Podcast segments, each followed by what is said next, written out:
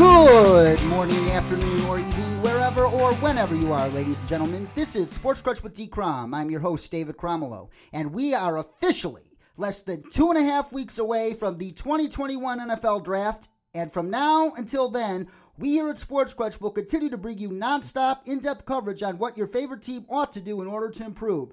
In that regard, we continue our annual Dash to the Draft Divisional Tour with a stop in the division that only took seven wins to clinch last season, that of course being the NFC East. And joining us tonight to discuss the draft agendas of the Eagles, Cowboys, Giants, and Washington football team, it is a pleasure to welcome back our good friend Cole Thompson back to the program. Cole currently resides at SI.com where he writes about the Houston Texans and Fansided.com where he covers the entire NFL. It's a pleasure to talk some football with you again, Cole. How you doing? I'm doing good. I also cover the Washington football team at the Dallas Cowboys, and I'm dabbling in some New York Giants. So I am a jack of all trades. I think I might be the perfect person to be talking about the NFC East this upcoming draft. Oh, and we are glad to have you on for that reason as well as many others. But uh, for the sake of the NFC East, let's start off with the Philadelphia Eagles. And it's hard to believe that just three years after winning Super Bowl 52, the Philadelphia Eagles, they appear to be in full rebuild mode. And uh, we could tell because uh, they have a very good chance at owning three first round picks next year because of the Carson Wentz trade and the, the trade with the Dolphins that saw them go from the six overall pick all the way down to the 12th. And as a result, some people believe the Eagles are 100% not going to take a quarterback in the first round, despite an embarrassment of riches at the quarterback position in the first round this year. But that said, ESPN's Jeremy Fowler reported over the weekend that many around the NFL still expect the Eagles to take a quarterback at some point in the draft. And we all know Howie Roseman has a penchant for making big, bold trades, as we just saw in recent weeks and several years ago with the, the original trade to draft Carson Wentz. And given all that, would you be surprised if the Eagles decided to use all the draft capital they've accumulated to trade back into the top 10 if a certain quarterback falls past the top five? You know, I would. I, I, talked to a lot of different people this past couple months, and the biggest thing of all was everyone said that it was Zach Wilson or bust. This was the guy they really liked. This was the guy they were very high on. This was a player that they believed was going to be a game changer at the position. And when they tried to get up to pick number three, originally with the Miami Dolphins, they were basically told, good luck getting your guy. He will not be there at three, which ultimately means Zach Wilson, the quarterback from BYU, will be there at pick number two. So when that happened, it allowed them to be able to move back uh, with the Miami Dolphins, who traded, of course, for all those plethora of picks from the San Francisco 49ers, and really set themselves up in a good spot for the future of the organization. Now, keep in mind, the pick that they received was not the pick from San Francisco, it was the pick that Miami is originally picking. So Miami actually loses their first round pick and they get San Francisco's first round pick in 2022. So for the Eagles, if everything hits the way Miami is looking for it to, they're probably picking somewhere in the 20 range, not in the top 15 range like it would be if San Francisco has some downfall this upcoming year, despite having all this draft capital go to, to get a quarterback. But I look at this deal right now, and I think I could see them getting a quarterback, maybe like a Kellen Mond, maybe like a um, a, a KJ Costello, something along the lines of that, that allows them to have somewhat of a competition for Nick Sirianni's team with Jalen Hurts, just as you know, a primary backup, because we don't really know if Joe Flacco is going to be the main guy. We don't really know if Jalen Hurts is going to hit.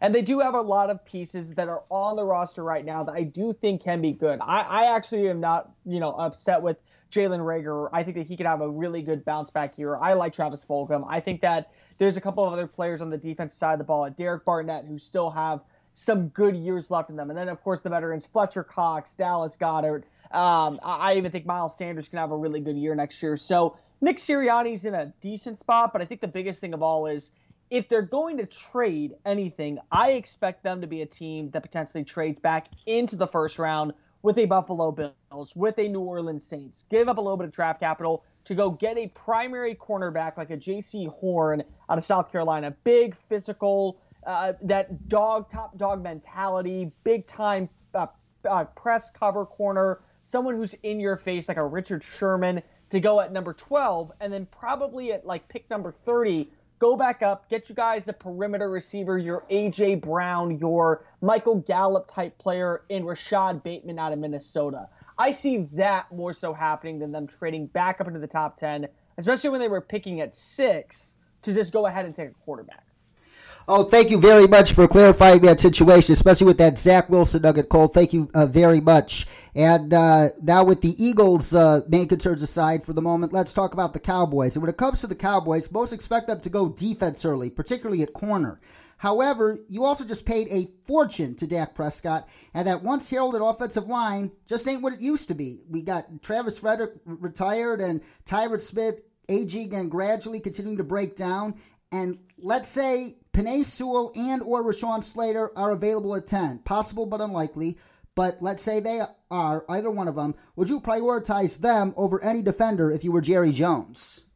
So if I'm Jerry Jones and they're at 10, I still go defensive back. Uh, you have a brand new defensive coordinator in Dan Quinn. He had the luxury of working with Desmond Trufant, working with Richard Sherman, Kam Chancellor, Earl Thomas and he really got the career started for Keanu Neal. Now Neal's back with him in Dallas, and they also added Damontae Kazee, the uh, rangy ball hawking safety from Atlanta, who came out of San Diego State in I want to say it was 2017. So you have your secondary a little bit better, but you need a number one cornerback. I mean, Trevon Diggs, as good as he is, he's primarily always been a number two. He was the number two at Alabama, opposite of I forget. I think it was Levi Wallace his first two years, and then it was uh, Patrick Surtain his last year in college. So Surtain could be on the board, and I definitely think that that would be a great fit for them. He's probably the most well-rounded corner, but another guy that they really like is Jaycee Horn. And when you look at his 40 time, a 4.37 at the um, at the NFL Combine, I mean at the at South Carolina Pro Day, when you look at his physicality, when you look at his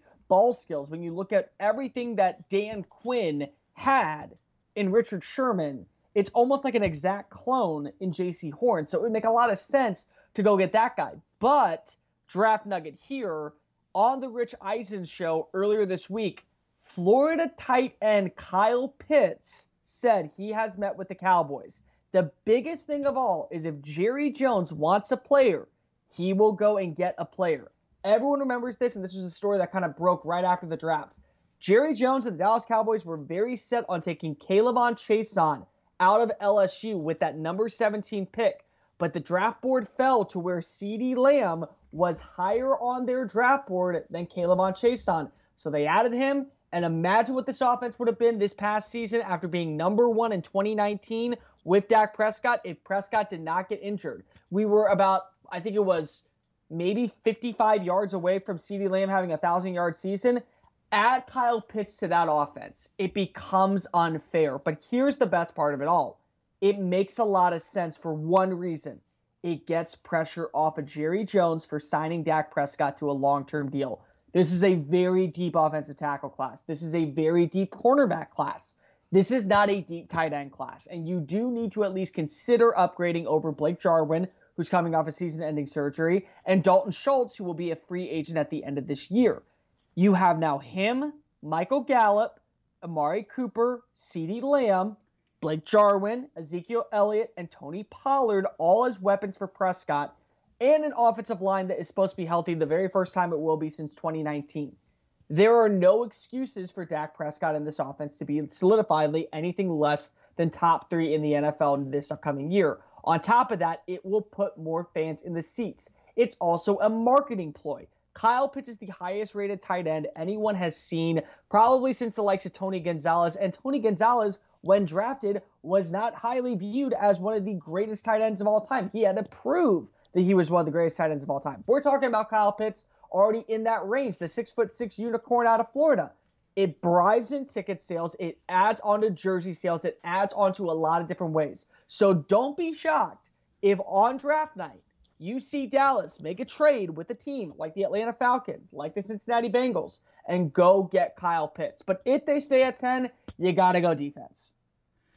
Oh, very interesting nugget there, Cole. And I heard about uh, Jerry Jones and the Cowboys' uh, it reported infatuation with Kyle Pitts, and rightfully so. Kyle Pitts uh, may be the best prospect in this draft class, period, at least not named Trevor Lawrence. So uh, I definitely understand where the, what the Cowboys are thinking with Kyle Pitts. He would uh, make their offense from a great offense to potentially a legendary offense if you put him in there and Dak Prescott stays healthy. But that said, um, I have also heard um, credible reports that the Atlanta Falcons, while open to moving down, they um, are currently leaning towards keeping the pick, and they love Kyle Pitts themselves. And if a quarterback they don't like is there at four, they'll happily sit there and take Kyle Pitts. But suppose Kyle Pitts falls past four and the Bengals stay put. Another team looking to move down is the Detroit Lions. Could you see the Cowboys uh, moving up with the uh, Detroit Lions today on Pitts if he falls uh, past uh, six?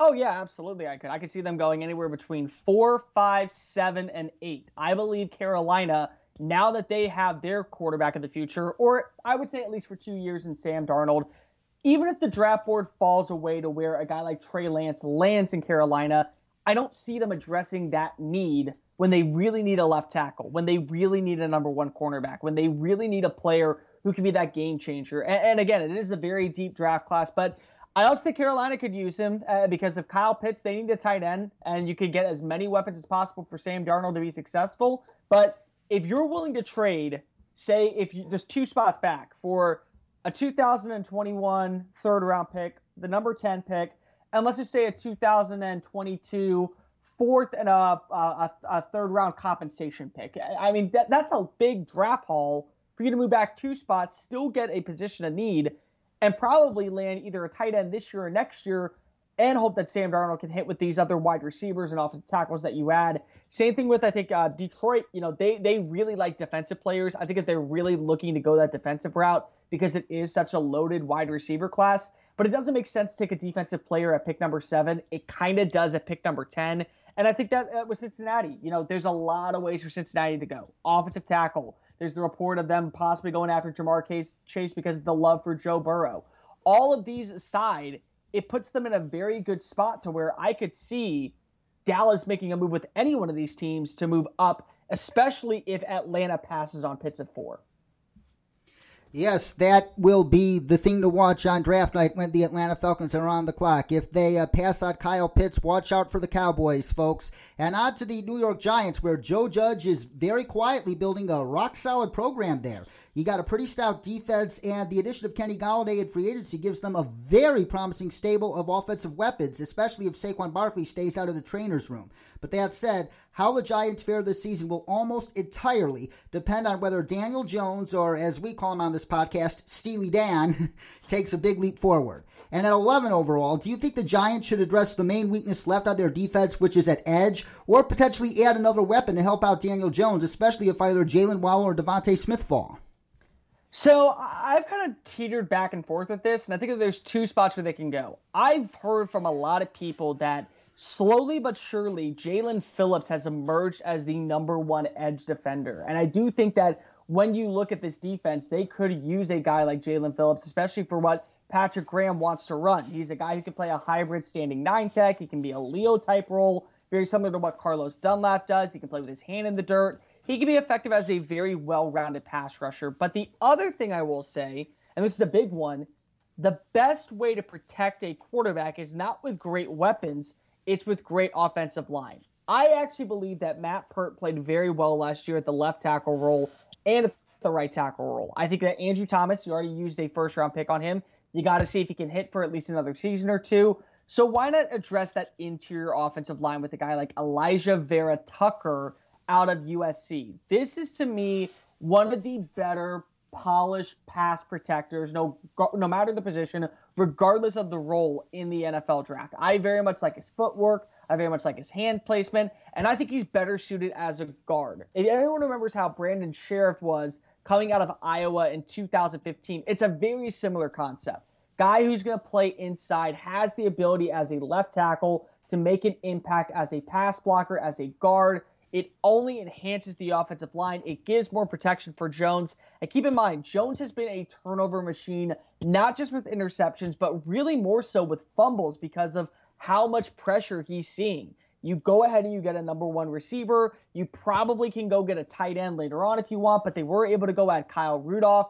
I think that with the edge class as a whole, maybe you get a guy like Joseph Ossai out of Texas in round two. Maybe you can get a guy uh, like a Gregory Rousseau who's slowly slipping down draft boards left and right early in round two and maybe even do a trade up. I think that you still need to probably go after maybe another cornerback.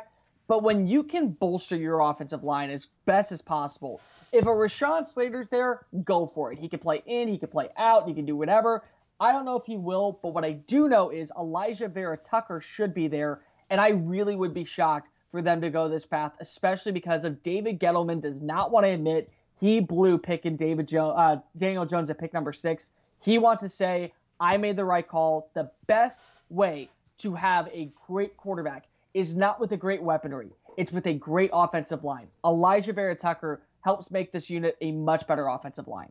Yes, plus uh, Dave Gettleman's all about those hog mollies. And when you say the term hog mollies, he's not talking about offensive tackles. He's talking about the big guys in the middle and uh, getting a better guard play, especially for a, an almost strict pocket passer like Daniel Jones, is absolutely essential. It would be a quintessential Gettleman move to take Alijah Vera Tucker at 11. I believe so. I, I, very much like Vera Tucker. And again, I, my comparison to him would be Brandon Scherff. I, I loved what Scherff was doing coming out of Iowa back in 2015. He was a smooth, easy transitional guy, and that's why now he's on his second franchise tag because if everyone knows he deserves to be the highest paid guard in the NFL because he's been playing like it so consistently, and it's because of he spent all that time playing tackle. It took very little for him to adjust inside, just because he had a little bit of a smaller arm. It's led to a Pro Bowl like career. It's led to him and that Washington offensive line to be one of the best in the NFL consistently over the last five years. I think that if you go get a guy like um like like Vera Tucker, you're in a very good spot.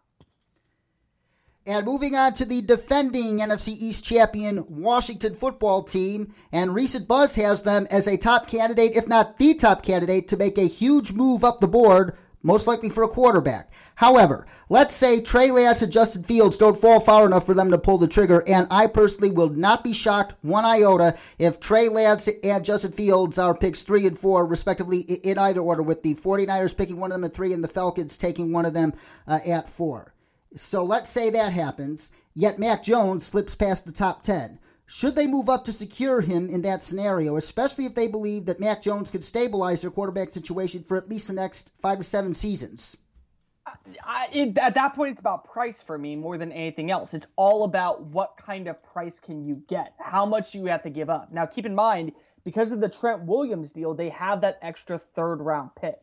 That third round pick will allow them to be able to play a little bit. So 74 and 82 are in a good spot to where if they would like to move one, they don't really have to move that far back. But where does he fall out? Where are we trading from? Are we trading with the Minnesota Vikings at pick 14? Are you trading with the Los Angeles Chargers at pick 13? Or are you trading with a team like the Arizona Cardinals at pick 16? All of that matters because if it shows how much you have to move up and how much the asking price is going to be. This is a Washington team that I actually am very impressed with. They did not do a lot this offseason, but what they did do was make enough moves to where they were setting themselves up to be in a very good spot for the future of them being a true full on contender, getting guys like Curtis Samuel, William Jackson, even Ryan Fitzpatrick, I still think can be a quality starter in the NFL for right now. But there's still holes at the left tackle position. There's still holes at the cover linebacker role. They need a free safety. They still could bolster up the off- interior offensive line. And honestly, they could still get a wide receiver if they really wanted to. Maybe a burly back to pair with Antonio Gibson. I don't see why you would move up for a guy like Mac Jones, especially if you look at the teams ahead of them. None of them really need quarterbacks besides New England. And once New England passes on him, if you're set at Mac Jones being the franchise guy, wait to see if he's available at 19. There's no point to move up at that point for a quarterback if you aren't sold on him. But if he falls to you, it's a whole different story. Uh, let's uh, talk about Mac Jones for just a little bit before we proceed to the next part of our program here. Uh, you went to the University of Alabama. I uh, have nothing against what Mac Jones did for the University of Alabama this year. He did his job. He uh, distributed the ball to the weapons, and they were able to make plays exactly when they needed them, all the way to that uh, other national championship victory uh, to add to the impressive uh, collection that Nick Saban has put together uh, down in Tuscaloosa. But I think the talk of him being a top three pick, let alone a top 10 pick, is a big bunch of baloney, so to speak, because Mac Jones, you look at him, he's like Andy Dalton 2.0 at best. And those types of quarterbacks, you don't draft in the top 10, in my opinion, because if you just draft or what you see is what you get quarterback in the top 10, and uh, he just delivers mediocrity as he's expected to, that's like a huge, huge waste of resources. What do you think? So I would say he's more of like a Sam Darnold, Mitchell Trubisky. Has to be a system guy going to the right fit, right scheme, and if he doesn't go to that scheme, he's not going to be able to work. However, that right scheme is San Francisco. Those are one of those few schemes where I think automatically, boom, immediate fit, immediately will do well, will be a very good player, will be able to keep a team contending because if it's exactly what Kyle Shanahan looks for in a quarterback. High percentage ratio, great completion rating, good decision making, great vision, extremely well versed IQ. I have a couple guys that I still talk to at Alabama, and when Bill O'Brien was the offensive coordinator for Alabama, he sat down not with Nick Saban, but with Mac Jones in a room for three days to get caught up on what Saban likes to run with his offense. So I take nothing away from Mac Jones. I have him on my big board probably around in the 30 range, 35 range. But an IQ standpoint, that alone makes him a very valuable upside quarterback. But again, he is a system quarterback. If he doesn't go to the right system, he is going to be in for a world of hurt. So a team like San Francisco makes absolute tons of sense to go draft Mac Jones. It doesn't at three, it does at 12. A team like the New Orleans Saints, I think, makes a ton of sense to go get Mac Jones at pick 28, not at pick number four, not at pick number seven. I even think a team like the Pittsburgh Steelers with Matt Canada, what they're looking for, would make sense, but at pick 24, not at pick number five. If it's if you go to the right fit, I think Mac Jones is going to have one heck of a career. But I think what's going to be really important is how these two pro days for Trey Lance and Justin Fields work out. Kyle Shanahan and uh, uh, John Lynch going to both on Wednesday and next Monday. So However, that works out, we're going to get a more clear picture of what San Francisco should do at pick number three. If Jones is not the pick at number three, I don't know where he lands. I think Chicago probably will take a risk on him. And if anything else, I could see Pittsburgh probably taking him at pick 24. Is Cole Thompson, ladies and gentlemen. Jack of all trades, fansided.com, messside.com. Follow him on Twitter at Mr. MR Cole Thompson. And Cole, now it's time to do our three round mocks for each NFC East team, starting with the Eagles. And uh, they're on the clock at pick 12. And look who's available. DeVonta Smith is the best player available on the board, and uh, they need a true number one wide receiver. But you also got uh, Christian Darrisaw. Uh, and Andre Dillard uh, hasn't panned out well at left tackle so far, and Darrisaw could be a potential long term answer there. Uh, Micah Parsons at linebacker, or Alijah Vera Tucker still on the board. Um, uh, Jaelan Phillips, Teven Jenkins, Azeez Ojulari, but you also have R- Rashawn Slater on the board as well, silly me. God, I skipped over his name. Rashawn Slater's the best player on the board, not DeVonta Smith. So if it's between Rashad Slater, DeVonta Smith, Christian Darrisaw, or Micah Parsons, who do you take for the Eagles at this situation at 12? So the history says that they will not take a linebacker in the first round, even though they desperately need one. They haven't taken one since 1979. At this point, you got to get a clean route runner. You got to get somebody who can pair very well with the speed of what Jalen Reagor has. I think Travis Fulgham's a very good receiver. I think he's also a little bit limited, and you know that there are definitely pieces there. Um, is Jaylen Waddle on the board? No, he's not.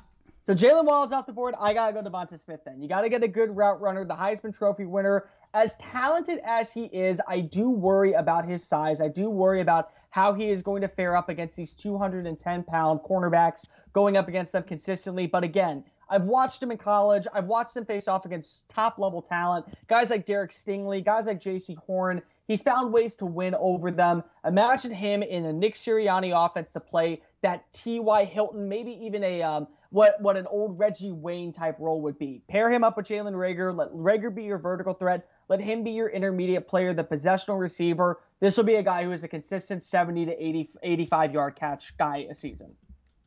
Uh, yeah, his size is the only concern I have about him. I believe he is going to be the first uh, player that's uh, taller than six feet tall but uh, less than 180 pounds to be drafted since this guy Snoop Minnis was taken by the Kansas City Chiefs in the third round of 2001, and that courtesy of our friend Jordan Reid uh, at the Draft Network. And now we're back on the clock with the 37th overall pick at round two, and uh, uh they need a corner, and the best corners on the board are Eric Stokes of Georgia or uh, Kelvin Joseph of Kentucky.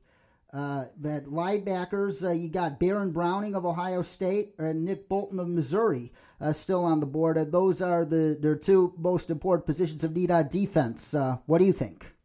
If I'm at this point right now, I would feel a lot more comfortable taking Nick Bolton. I very much like Nick Bolton. I think that he's going to be a very interesting linebacker prospect. But the biggest thing of all for him is I do not see him as a round one guy. I see him more as an early round two guy. So this is a guy who I think really is going to come in and make a lot of sense. He's pro ready. He carries himself with really good confidence. He's great building his way through traffic, maneuvering his way up into the first level of the defense. He does a very good job playing the run, excellent decision making. He's a quick process kind of guy. Doesn't have a lot of splash, but he makes a lot of big time tackles. He is a starting middle linebacker for your team, does a lot of good things overall. I want to see him get a little bit better as a blitzer. I want to be able to see him be a little bit more effective in coverage, but overall, if you're looking for a well rounded linebacker to play the middle d- deal, Nick Bolton makes a lot of sense for Nick Sirianni. Get yourself an Anthony Walker 2.0. So we have uh, DeVonta Smith and Nick Bolton so far for the Eagles in this three round mock. And now with their first of two third round picks this year, their own at 70 overall, uh, they need a tight end uh, because they're probably going to part ways with Zach Ertz sooner rather than later. And uh, Dallas Goedert, I believe, this is the final year of his uh, rookie deal. And you got Brevin Jordan and Tommy Tremble still on the board. But you also uh, could use some safety help as well. And you got Richie Grant from UCF still on the board. And in terms of uh, corner, uh, corner, the cupboard's pretty bare, though. Tyson Campbell of Georgia is the best corner still left on the board. What do you think, Cole? So if I had to go here, and Richie Grant's that far down, he is in my top 30 players. I 100% am running to the board and get myself Richie Grant. Get yourself a center fielder, exactly what you wanted from Malik Hooker before all those injuries ever came. Go ahead and get your guy who can play well in coverage, bait, uh, bait, uh, bait uh, offensive, offensive, not offensive linemen, uh, wide receivers to play the role over the top. Allow your quarterback to maybe undershoot his target, and then he runs up and makes a big time play. He's so versatile in his schemes. I very much like him in a cover one set. I think what Jonathan Gannon, the uh, the new defense coordinator, is going to be running for this team is going to call on a lot of either cover ones or a lot of systems to where they have one safety play deeper back and the other kind of play in a zone system where they're playing more the flats or the first or the second level of the defense. I think you need a rangy guy. If he's there this late, you have to take Richie Grant. Oh, pretty good mock we've put together for the Eagles so far. DeVonta Smith in the first round at 12 overall. Nick Bolton, linebacker from Missouri, at 37 overall in the second round with their first of two third round picks. Richie Grant, the safety from UCF at 70 overall, and now at 84 overall, the pick they got in the Carson Wentz deal. And uh, uh, the cupboard is kind of bare right now. Uh, in terms of their bigger biggest areas needs tight end and corner, it's it, it's pretty bare. Like the best corner on, on, the board, at least as far as the draft network is concerned, is Elijah Griffin out of USC or Benjamin St-Juste uh, from Minnesota. But for tight ends, he got Hunter Long out of Boston College. Uh, another cornerback, Robert Rochell from uh, Central Arkansas. But in, in, terms of like a potential future offensive tackle, that you're still looking for that bookend tackle opposite Lane Johnson. You got Spencer Brown from Northern Iowa, who's an athletic freak, and uh, um, I don't know, or if uh, you want the, your developmental quarterback, uh, Kellen Mond of Texas A&M, or another tackle, Stone Forsythe out of Florida. What do you think, Cole? if I'm going to go at this point, I'm going to go with Spencer Brown. I think Spencer Brown has the ability to be kind of a better player because here's the biggest thing of all. He was a former quarterback. He threw 17 touchdowns and he also played linebacker. So he understands what you look for in a pass protecting set. He understands not just about first step, but how uh, how linebackers are willing to take that second step, that that shut underneath the uh, the, the the push and pull to grab players and, and drag them out of the way. He is one of those guys who I think has a very good upside. I think his lowest end is he's a swing tackle. He can play the left side, the right side. He's a he's a full on backup who probably does a good job at, as filling in for kind of a short length. But the one thing that worries me about him is is his bend going to be as good as these other players? He's coming from a very small school, as we mentioned, Northern Iowa. But you look at the intangibles of what he has. I think he stands at six foot eight. I I mean, when you're a six foot eight player, you're going to be playing always a little bit higher, but you're going to be able to have that leverage with those long arms, those long legs to be able to plant your foot in the ground and hold your own block. Jalen Hurts needs as much protection as possible. We haven't seen it from Andre Dillard. How much longer is Lane Johnson going to be in the NFL? This is a, pros, a project player, but I do think he is a very good project player. And that does it for our three round mock for the Eagles. And now on to the Cowboys. And you will never believe who is staring them right in the face at 10 overall in this situation. Kyle is, Pitts. Is it him? Is it him? Yes, it's Kyle Pitts, and that's highly unlikely to up. happen. Lock it up. Lock it up. I'm not even going to do anything on this guy. Come on. If Kyle Pitts falls to number 10 of the Dallas Cowboys, one, Roger Goodell needs to step in and go, all right, guys, you have to trade him. And number two, the NFL has to realize we messed up. Oh, we messed up. Imagine adding this guy, just a talented perimeter guy who can be an inline blocker, do a little bit as a pass protector, find a way to be a good run blocker, and just work all over the field. I, I know that they need defensive backs. This is a very good defensive back class. You have to go get Kyle Pitts if he's available at 10. I'm not going to do anything else. Uh, you said it, Cole. And uh, but in reality, it would be a shock if he fell all the way to ten. But if he does fall past the Falcons at four, as you mentioned earlier in the program, watch out for the Cowboys to do all they can to trade up and secure his services. And now back on the board at 44 overall for the Cowboys. Uh, Kelvin Joseph from Kentucky is the best corner on the board. Um, Asante Samuel Jr. out of Florida State or Aaron Robinson of UCF uh, still available, or Elijah Molden uh, out of Washington. Would you take any of those four corners here at 44? So I have to think about this for a second because of I think Asante Samuel would be probably the one I would look at the most just because of his NFL background with his dad. Uh, but I do wonder is he going to be a guy who is best used in the slot? Is he just because of his size? I think he comes in at five foot eleven or five foot ten. That may worry me a little bit. Um, who do they have at safety right now available? Uh, safety. Let me uh, let me see safety. Uh, Jevon Holland of Oregon, Jamar Johnson of Indiana, or Richie Grant from UCF. But since we gave Richie Grant to the Eagles, we can't take him as part of this. All exercise. right, so so we won't take Richie Grant, but um, Jamar Johnson in round two seems a little too high. I very much like Jamar Johnson. I think that he's going to be a stout player at the next level, but he's a little bit too high. So when I look at these receivers and I look at these cornerbacks right now, if I had to go with anyone, the one that would make the most sense to me is Jevon Holland here. I think that if you go get Jevon Holland, he's a guy who's going to be able to play exactly what you want as that strong safety player. He's versatile, good size. He has pretty good instincts. He's actually not terrible when it comes to going after the ball and coverage. He's a great downfield tackler. He's actually shown a little bit of an ability to flash and punt returns as well. He's good in off man coverage. He's okay uh, in overall against zone. But what I really like about him is that he was a former receiver that transitioned over to defensive back, which means he understands what goes inside a receiver's mind. He understands what he's looking for in the footwork, what he's looking for in the head turn, what he's looking for in hands, and he knows how to play the ball. So I think overall, you have Damontae Kazee. He's on a one year deal. You have Keanu Neal. He's on a one year deal. Whichever one of these two hits, great. Whichever one of these two don't, go ahead and replace him with Jevon Holland. I do think that there are a couple cornerbacks that I could get in round three that would make a lot of sense. So Holland being your long term answer at safety is not a bad idea.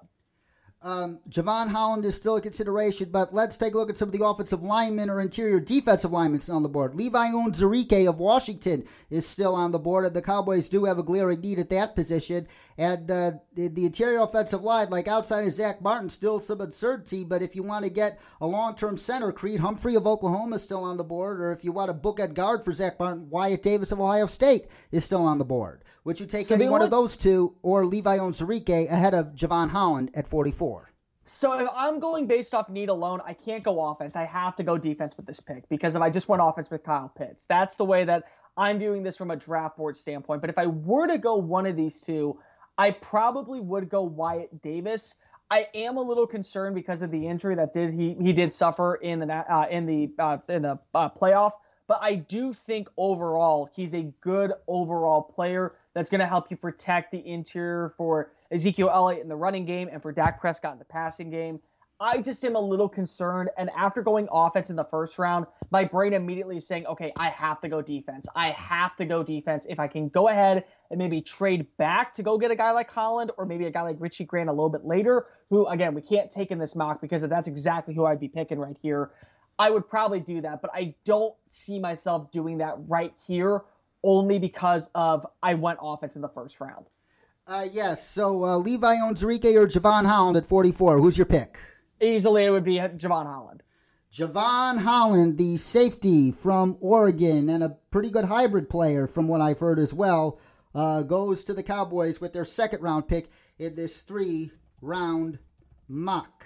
And uh, the clock is uh, rapidly uh, coming back to the Cowboys uh, with their first of two third round selections. They got a first a third round selection at 75 and another one at 99, which is I believe a compensatory uh, selection. And uh, the Cowboys are coming right up with the, the 75th pick overall. And let's see who's still available. Um, uh, Tommy Togiai, an interior defensive lineman from Ohio State, still available. Um, Pete Werner, linebacker, Ohio State, uh, although they don't need linebackers. Quinn Meinerz, uh, the best uh, gut in America right now, so to speak, from a Wisconsin Whitewater, still available. The best corner on the board is Tyson Campbell uh, out of uh, Georgia. And uh, Paulson Adebo from Stanford, which is a, it sounds like a Seahawk type corner, and Dan Quinn obviously runs a similar system, so he could be in play here. So I really do like Paulson. I would wait until 95 to go get him. So I have to look at what I have right now. Just out of curiosity, is Joe Tryon still on the board? Um, Joe Joe Tryon, Tryon the Edge. Tryon. Yeah. Joe Tryon, no, he's gone.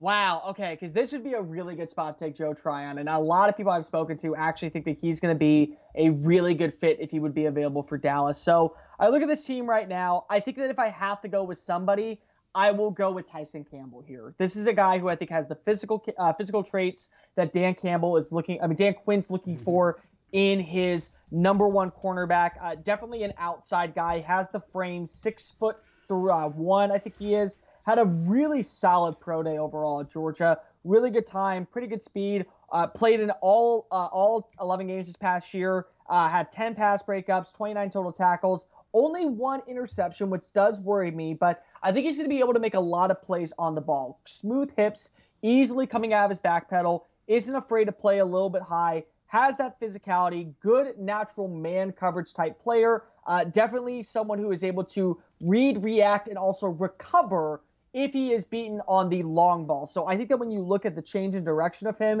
and what he brings, get Trevon Diggs, who had three interceptions last year, He'll be more so your interception guy. Maybe you go ahead and you keep Jourdan Lewis to be your slot defender. Go at Tyson Campbell on the outside. This defense is looking already a little bit better with Jevon Holland being in my rot- uh, like my rotating guy, and I now have Tyson Campbell. And we conclude this uh, three round mock for the Cowboys with the 99th overall pick. And uh, they need an interior defensive lineman still. A Jay Tufele of USC uh, is still uh, on the board. But uh, you mentioned potential edge help for them. Jordan Smith of UAB is also available. And if you want a project tackle, got James Hudson uh, out of Cincinnati. Um, where would you go?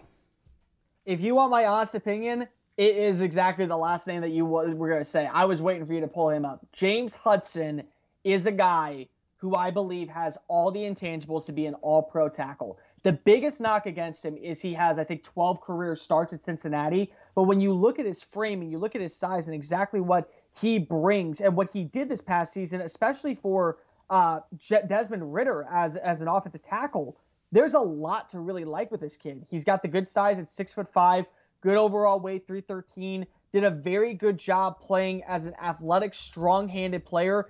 But I do think he is better suited at the right tackle position than the left tackle position. So what you can do is you can move La'el Collins in after this season to replace Connor Williams, who will be an impending free agent. You put him there. I think Tyron Smith has about three good years left.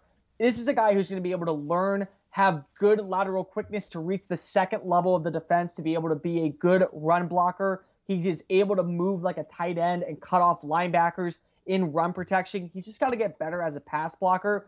You want to go protect Dak Prescott so he lives up to that contract. Get him Kyle Pitts add another element to the passing game, get him James Hudson, and in about two years, you're going to be able to have a replacement for Collins who can move inside. I believe Tyler Biadasz is going to be a very good offensive center for the next couple years. You pair him up with Tyron Smith. This defense has now Jevon Holland. They have Tyson Campbell. I think that they were able to make some good moves. This is not a bad team. And I definitely think that the offense is going to be the storyline. But if Dan Quinn is the defense coordinator we know and love, he's going to be able to step up immediately and help out with this team. And that does it for the three round mock draft for the Cowboys. And now on to the Giants, who at 11 overall, uh, uh, let's see who's available for them. Uh, you got Christian Darrisaw from Virginia Tech available, but Alijah Vera-Tucker is available too. Uh, but uh, Micah Parsons and DeVonta Smith are still available, and uh, for some reason Kyle Pitts is still available here too. But we can't take him because we gave him to the Cowboys. So uh, do we go Alijah Vera-Tucker here, Cole?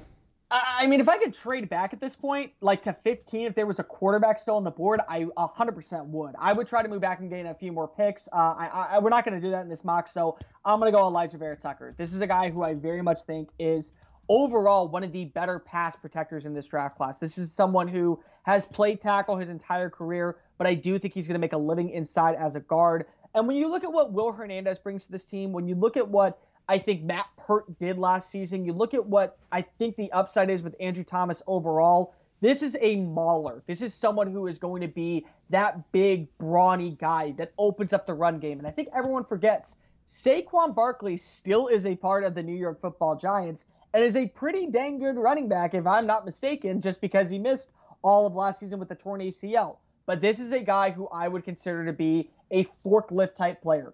He's going to lift you up and he's going to take you where you need to be, and that's away from the quarterback, away from the running game.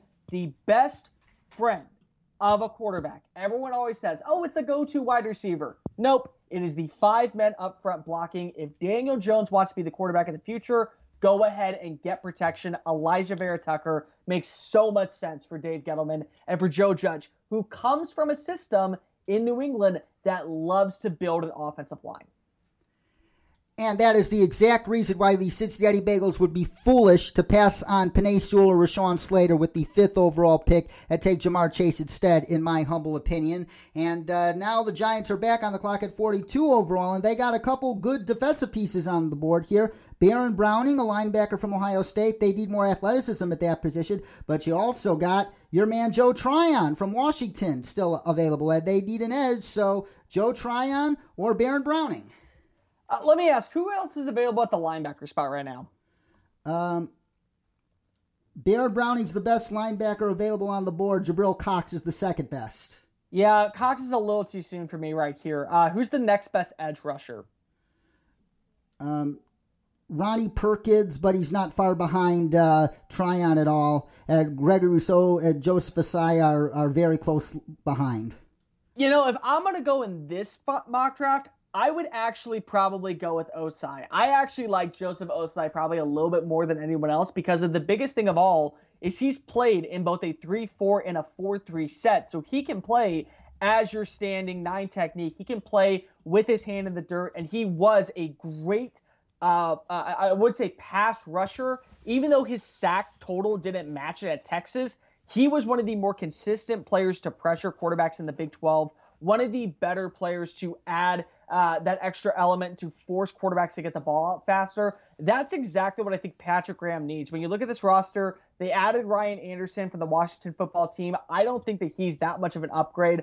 Lorenzo Carter, I think, is going to be an approve it year. I think that you need to figure out what you're going to do with Ifede um, Ogbahanahe. I, I, I, know I'm butchering his name, but um, I, I want to see if Oshane Ximines can also step up. Why not add a little bit more competition on the edge? Ossai actually fits exactly what I think Patrick Graham wants a good run player, but one player who also can be very effective in coverage. I've watched Os- Ossai being able to play what he did this past year in Chris Ash's formation. This should actually make a lot of sense for me, I think, if, if you're the Giants taking Ossai here. Yeah, so we got them Alijah Vera-Tucker in round one, Joseph Ossai to fill the need at edge in round two, and last but not least, 76 overall round three and uh, they do need help at linebacker. Uh, Pete Werner is still on the board, and when we had Bill Carroll on for our uh, linebacker special a couple weeks ago, he mentioned Pete Werner as a potential excellent fit for the uh, New York Giants. Uh, he was, I believe, a, a, defensive captain. He called the plays out on that Ohio State defense. Uh, he's a typical Joe Judge player. Think of it, or Chazz Surratt out of North Carolina to fill the linebacker position. And uh, let's uh, see corners. You got Paulson Adebo, I believe, is the best corner left. So, uh, but would you take one of those two linebackers here? You know, I like Pete Werner a lot. I do, and I do think that he is a versatile guy. But I do think he's better suited for a four-three system. I would rather see him maybe in Washington system at this point, to where you can have him be built over time. Uh, maybe add some competition with Cole Holcomb Maybe see if he could play the Mike linebacker position for uh, Jon Bostic after this year.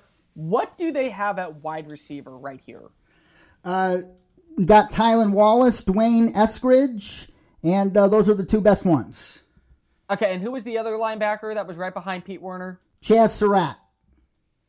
Yeah, if I have to go with one of these two, you know what? I'll go Pete Werner. I, I will. I think that you kind of nailed it on the head with what Joe Judge is looking for. He wants a guy who's going to be your captain, your general, the guy who's going to make the calls, going to be the guy with the with the microphone in his head in his headset. He's going to be the one who has played all the linebackers roles, but he's going to be the one that's going to be able to be probably the most sideline to sideline player. So you want to be good in coverage. You want to be able to play the run. This is a guy who makes a lot of high tackle plays. I just wonder if in this 3 4 set that Patrick Graham is running, he's going to be lost playing a one gap role instead of a two gap system. If he doesn't, then guess what? He's going to be in a very good spot to be the future uh, general of this defense instead of Blake Martinez. But I, I like that he is a good tackler. I like that he's going to be able to play the run. I just want to know who's going to be the cover guy and who's going to be the run stopping guy because Blake Martinez has done a really good job playing at the line of scrimmage. That's why he has all these, uh, you know, exasperated tackles. I think he's a little overrated, but he makes a ton of tackles on the day. If Werner can play a little bit better in coverage, I think that it's really going to be based off of matchup by matchup. If he can, then I can see how this fit works. And last but not least, the Washington football team with four picks in the first three rounds. One of them from the Trent Williams trade last year, as you mentioned. And starting with the 19th overall pick, all the quarterbacks are gone. And uh, let's look at uh, their two biggest needs are at offensive tackle and linebacker. Teven Jenkins, the bully from Oklahoma State, is still on the board. And linebacker, you got Jeremiah Owusu-Koramoah, although a lot of people see him more as a safety. Uh, you also got uh, Zaven Collins from Tulsa or Jamin Davis from Kentucky. So Jamin Davis is a really interesting name. This is a guy who has risen up draft boards left and right. I talked to a scout not too long ago, and they said, "Do not be shocked when he goes possibly top 15." That's just how much he has risen. But there's a name you just said, and I have had him as my linebacker number one since before the season. I am sticking to my guns because Jack Del Rio likes to run a lot of big nickel sets. Jeremiah Owusu Koramoah is a perfect fit for what Jack Del Rio runs. This is a player who defies the laws of physics. There is a great article, if any of you uh, are subscribed to The Athletic, by Pete Sampson, who covers Notre Dame, talking about how the centrifugal force of hits from Owusu Koramoah are like getting hit by a car in a car accident. That's the type of player he is. Physical, really able to play the run, great IQ, quick reaction. Best of all, he is a cover linebacker. And what I love about him, Notre Dame was one of the few defenses under Clark Lea this past year who ran over 40% of plays in a 4 3 set, and they did not pull out one of their linebackers because they had that guy in Owusu Koramoah. You lose Kevin Pierre Lewis. You wanted to be able to go get a little bit better on the defense side of the ball. You don't know what you have at free safety. You know that Jack Del Rio likes to run with a big nickel. They do have some nickel defensive back needs. They also need a will linebacker. Kill two birds with one stone. Jeremiah Owusu Koramoah has been my linebacker number one since October, and he falls to the Washington football team. Excellent addition this would be my favorite pick of the NFL draft in the first round. Ooh, interesting analysis there. Thank you, Cole. And uh, we're back on the clock again with the 51st overall pick. And uh, the cupboard is bare at uh, offensive tackle. And uh, we already gave him a linebacker. Um, Wyatt Davis is still on the board if you want to fortify the interior of that offensive line, especially with Brandon Scherff having an uncertain future with the team on his second franchise tag. Um, he could be an option here. If you want to add uh, more depth at wide receiver uh, to go along with Terry McLaurin and Curtis Samuel, you got uh, Trevor Lawrence's top target from last season, Amari Rogers, uh, still available, uh, or Dyami Brown of North Carolina. Uh, let me ask you: Is Dillon Radunz off the board? Dillon Radunz is off the board. Ah, dang it! That that'd be the perfect fit here. Um, who's the next best tackle after that? Uh, Jackson Carman, but a lot of people think he's a guard. He's a guard. He's a guard. Um, who? What do you got at free safety, or what do you have at safety right now? Uh, Jamar Johnson is still here, along with, but we gave Richie Grant to the Eagles, and we gave Jevon Holland uh, to the uh, Dallas Cowboys, I believe. So uh, we we could did. only pick Uh, Jamar. Johnson. Th- th- This becomes a little tough right here because of I, I I think it's still a little too soon to take Jamar Johnson. Um, what do you have at quarterback?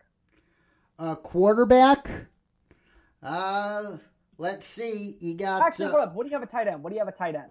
uh, tight end. They do have Logan Thomas, but he, uh, Pat Freiermuth is still available. I think Lock it in. Pat Lock it in. Pat Lock it in. Pat Freiermuth uh, is he the best tight end in this class? Not named uh, Kyle Pitts in your view? I, I so here's the thing. I think that because of he had that shoulder injury really early on in the season, it kind of knocked him off of the radar. And a guy like Tommy Tremble was able to kind of move up the board. But when you're looking for your stereotypical type of tight end, like a, what a Cole Kmet was last year, what a Tyler Eifert is, what we think of with you know not these George Kittle types, but more so like these Hunter Henry types. Freiermuth is the guy. He's not a terrible blocker. He eh, he's actually pretty decent overall. The problem is that he can be a little bit of a luncher, but he's a really good receiving target. And, and, you know, again, we kind of mentioned this. Logan Thomas had a breakout year last year. That's great. Is he a one-year wonder at 29, or is he actually going to be able to take that next elevation and that next step? If that's the case, why not go ahead and add a good backup? Every team wants to run a 12-man personnel. This is what you do when you get Freiermuth. Uh, I can't believe I even blanked on him right there. He should have been my first pick. I just did an article on him today about why should be between him and Jabril Cox at pick number 51. If you go linebacker there, I think you got to go with uh, Freiermuth at this position. This is adds another element to the rece- uh, receiving game for, of course, Ryan Fitzpatrick. I think that this would actually be a really good fit for the future. And at pick 74 overall, uh, you got uh, Stone Forsythe uh, still available, a, a tackle from Florida. Uh, or uh, let, let's see who else we have. Uh, Is Dyami Brown still available at 74? no, he's not. Dang it. Okay, is Jamar Johnson still available at 74? No, he's not. Wow, I cannot believe Jamar Johnson went off the board this early. Okay, um, what do we have at free safety? Let's see who we have at safety. Uh, Hamsah Nasirildeen, uh, Tyree Gillespie, Ar'Darius Washington, Andre Cisco, to name a few. Okay, so I'm gonna wait until 82 because I know one of them will be there. What do you have at wide receiver? Wide receiver, uh, Tylan Wallace is still available. Nah, that's that's not what I'm gonna do. Um, what do you have at tackle? Uh, tackle, like I said, Stone Forsythe uh, and uh, James Hudson and Deontay Smith. Although uh, we cannot uh, award them Spencer Brown or Hudson, we gave Spencer Brown to the Eagles and James Hudson to the Cowboys. Storm, Okay, so here's one that I know is there. He's probably just not that high up on on Draft Network's big board. And I know the guys Draft Network they like this guy, but I definitely know that he's not there. I'm gonna go with the big surprise swing, swing in the dark pick because here's the reason why they're able to take this swing in the dark because of the Trent Williams trade. Is Walker Little available? yes, he is. Give me Walker Little. The biggest thing with Walker Little is this is a player who at one point scouts believed was going to be a top five pick in the NFL draft. That's how talented he was. That's how much of a great pass protector he is. Six foot seven, 33.75 inch arms, 313 pounds. One of the top uh, tackles coming out back when he was uh, playing up in Houston Episcopal High School. But again, a lot of injuries. Uh, he missed most of the 2019 season, and then he opted out this past season. However, this is a guy who, when he did play, has a great athletic frame. He's good at kicking out blockers. He's really good with his footwork. He's able to meet speed rushers off the edge and hold containment. I think he has really good hands. The biggest question is how much is he going to play? He's played in one game since 2019. The kicker is is that we know that right now there's still options at left tackle. They maybe want to go with Cornelius Lucas. They maybe want to go with Geron Christian. they have options to go into this season to where they could possibly wait a year, figure out what they have, and if they can have a really good offseason and a really good practice season with Walker Little, this would make a lot of sense. You get a left tackle of your future with a pick that you got of your left tackle of the past. Walker Little is the pick. Very, very good thinking there, Cole. And we conclude the three-round mock for the Washington football team with the 82nd overall pick, which was which is their own pick. They got 74 in the uh, Trent Williams trade. And in terms of uh, safeties, you got Hamsah Nasirildeen still on the board. Uh, you also got Tyree Gillespie or Ar'Darius Washington or Andre Cisco still on the board. And in terms of corners, you've got uh, let's see who you got in terms of corners. Uh, Paulson Adebo uh, is still available. Olaijah Griffin out of USC. Benjamin St-Juste out of Minnesota. Robert Rochell out of Central Arkansas. Um, that's uh, all I can mention right now. Uh, any other? Okay, so so let's just go to safety. That we're gonna go safety here. I think that safety is probably the best pick for them. Um, this really comes down to I think two guys for me. Andre Cisco, I'm very high on Andre Cisco. I very much like his overall game. I think between him and Ifeatu Melifonwu, the two of them have done a really good job building up a chemistry in Syracuse. They just were on a really terrible Syracuse team.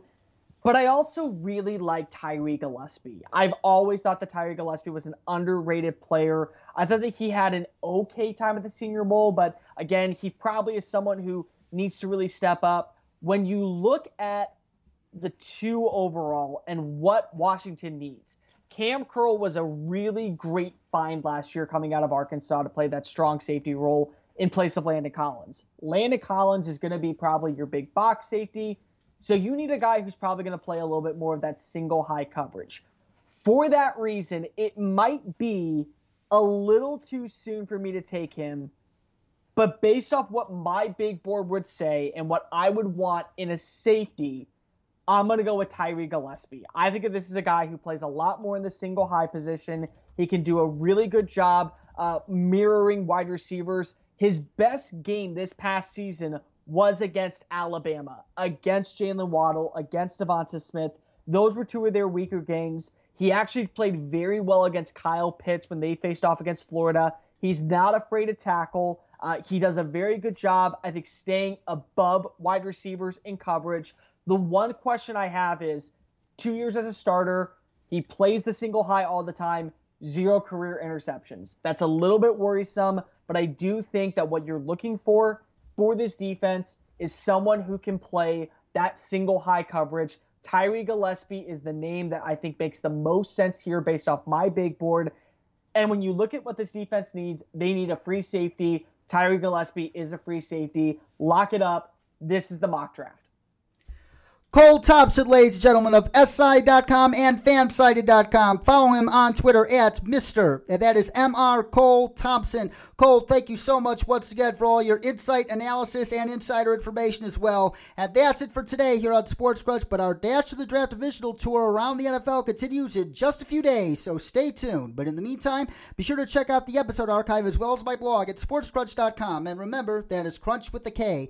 And if you enjoyed these podcast episodes, please consider leaving us an iTunes review and donate to our Patreon at patreon.com slash sportscrunch so we can improve our iTunes ranking and afford to produce even more shows with awesome guests like Cole Thompson. You can also follow me on Instagram and Twitter at dcrom59. For Cole Thompson, this is David Cromwell saying so long, and as usual, please wear a mask over your nose, wash your hands, social distance, stay awesome, stay safe, and when it's your turn, and it's coming up soon, folks, please, please get whatever COVID 19 vaccine is available to you so we can fill the stands at every football stadium in America this fall. Thank you very much, everybody.